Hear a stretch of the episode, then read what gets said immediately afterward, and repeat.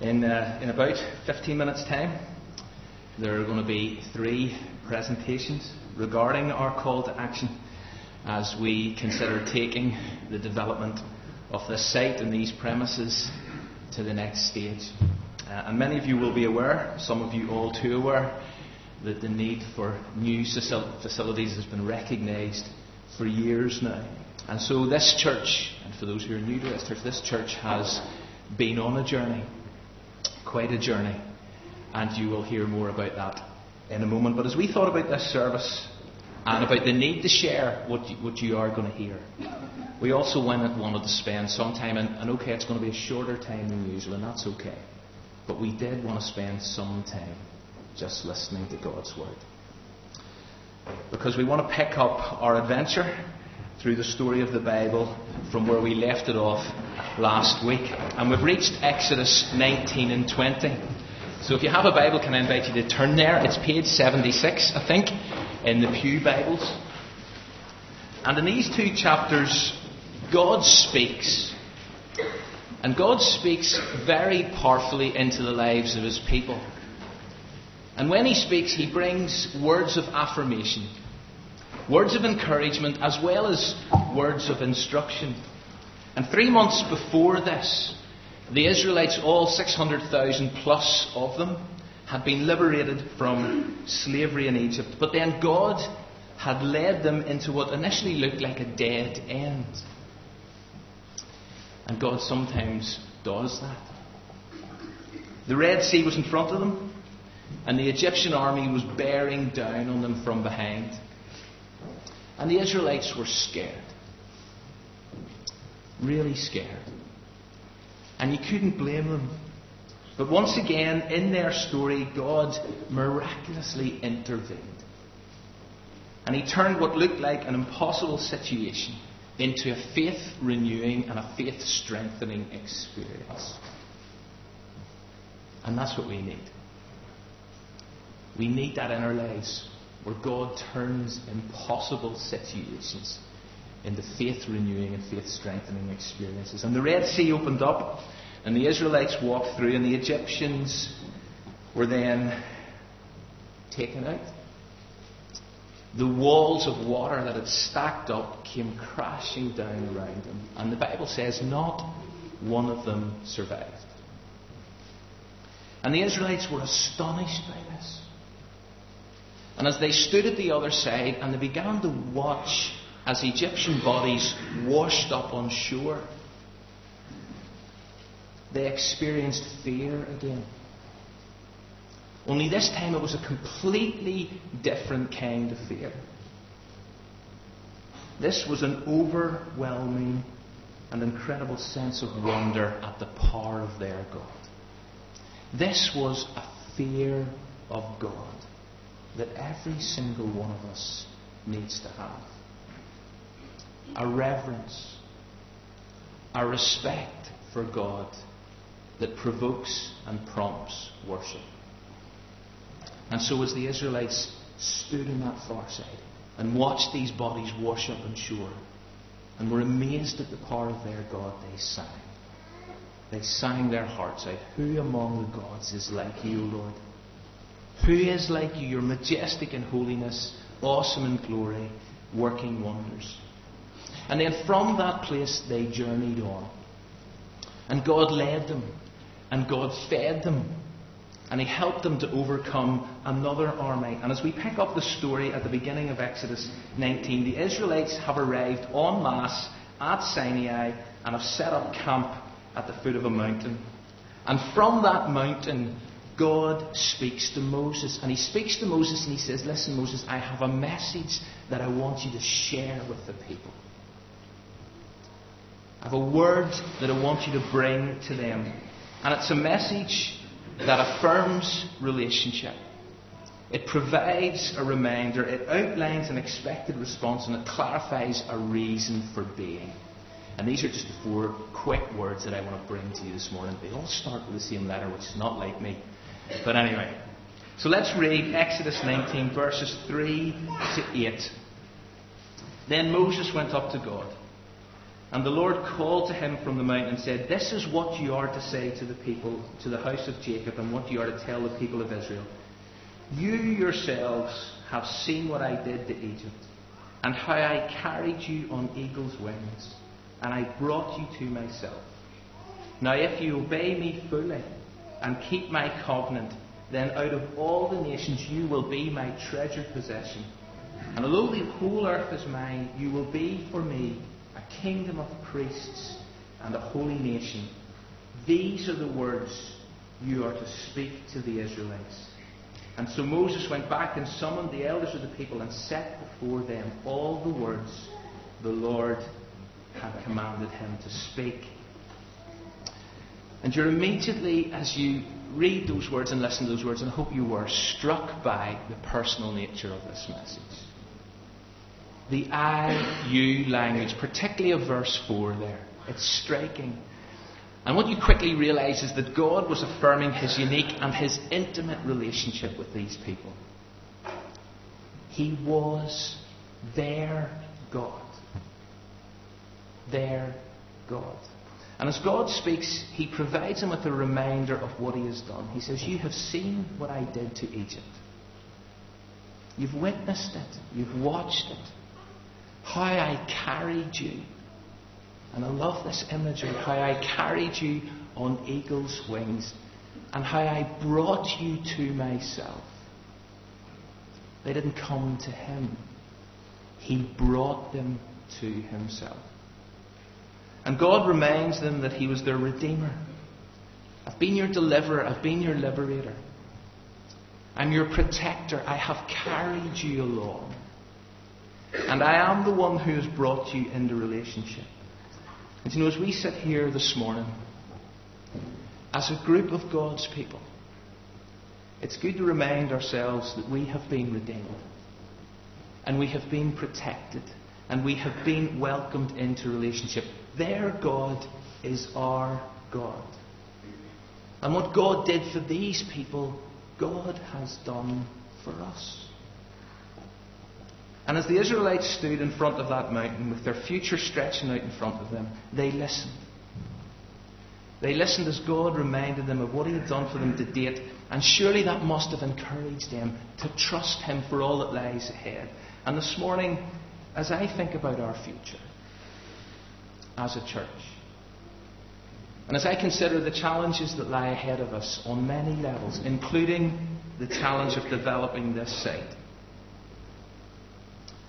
I feel we need to remember what God has done. Where God has brought us, individually and as a community and as a church. And therefore, in words that I haven't sang for years, we'll trust him for all that is past. Or sorry, praise him for all that is past and trust him for all that is to come. And in Exodus nineteen, God affirms his relationship with these people. And then he reminds them what he has done and how he has actively cared for them. And then he shares the response that he expects from them. His response. He says this: "If you obey me fully." This is where it gets hard in a sense. "If you obey me fully and keep my covenant." You see, the importance of obedience to God is absolutely vital in a relationship with him. It was vital in theirs, and it's vital in ours. It's an essential dimension of a reciprocal relationship with God. In fact, our love for God, our relationship to God, is revealed and expressed via our obedience. That's explicit teaching in Scripture, and we'll come back to that in a moment. You see, God's commitment to his people was unquestionable. "I've brought you to myself." But what about their commitment to him? And so God gives them the law, and he calls them to obedience. And in the very next chapter, chapter Exodus twenty, we find the ten core commands of the law that the people were to obey.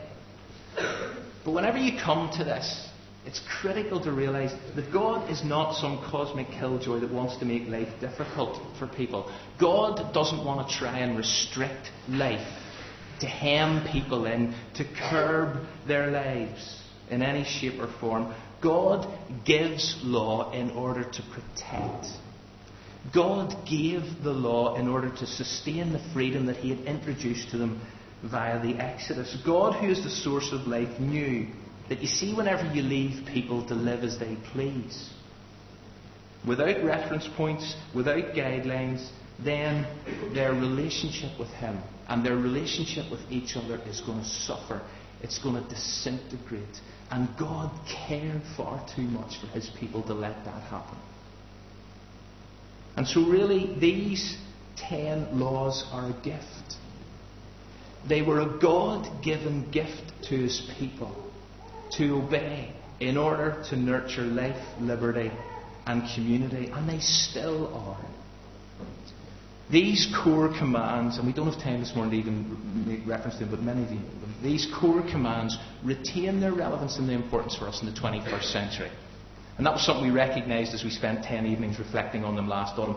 They're not some obsolete list of laws that need to be ditched, or that need to be rewritten, or they need to be modified, as some have suggested, including Richard Dawkins in his book The God Delusion, where he suggests an alternative ten. These are God's laws for all seasons, all centuries, all cultures.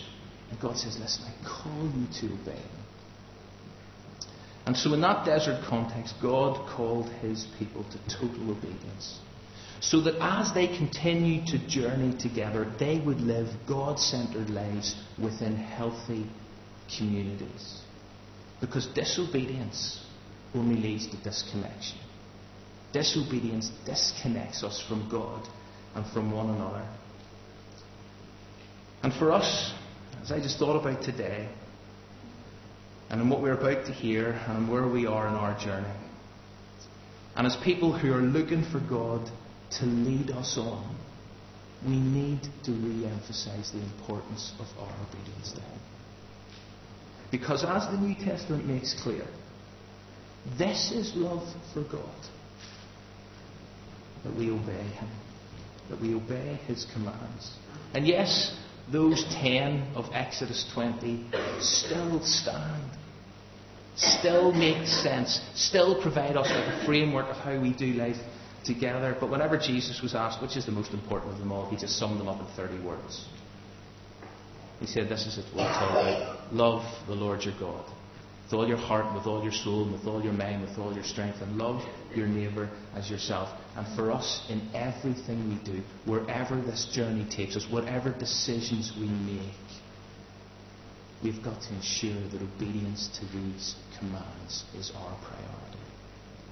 That we love our God and we love our neighbour, each other, within these walls and beyond these walls. And so after God affirmed their relationship, provided a reminder of what He had done, explained the response that He expected from them, He then clarifies their reason for being. Verse six, you'll be for me a kingdom of priests and a holy nation. And a holy nation just meant you're set apart for a purpose. And as we know, one of the purposes that God set His people apart for was to be a blessing to others. And as a kingdom of priests, and I know that means different things, but as a kingdom of priests, they were to mediate the word and the life of God to the world through what they said and what they did and how they lived their lives. And as I finish this morning, I want to, and I cannot really avoid, jumping forward to First Peter two, because it's there that this text gets revitalised. And it actually gets applied to us. Uses the language of Exodus nineteen, and it says, but you, and this is applied to us, you are a chosen people. You're a holy nation, a royal priesthood, a people who belong to God. You're God's special possession. And Windsor Baptist, that is who we are. That's our identity. That's our status. And that is a key reason for our being. We are invited to continue this mediation process as we carry, as we impart, as we transmit the Word and the life of God to the world around us. And how we do that is so important. Because, as this verse finishes, that we may declare the praises of Him who has called us out of darkness and into His wonderful light. And so, whatever lies ahead, as we do redevelop this site, which we need to do, and wherever this journey takes us, we must never lose sight of our relationship with God. That we are His, as it says in that text, and it didn't refer to it, we are His treasured possession. We must never lose sight of what He has done for us, of what He requires of us, total obedience. And we must never lose sight of the reason we exist. Relationship affirmed, reminder provided, response expected, reason clarified.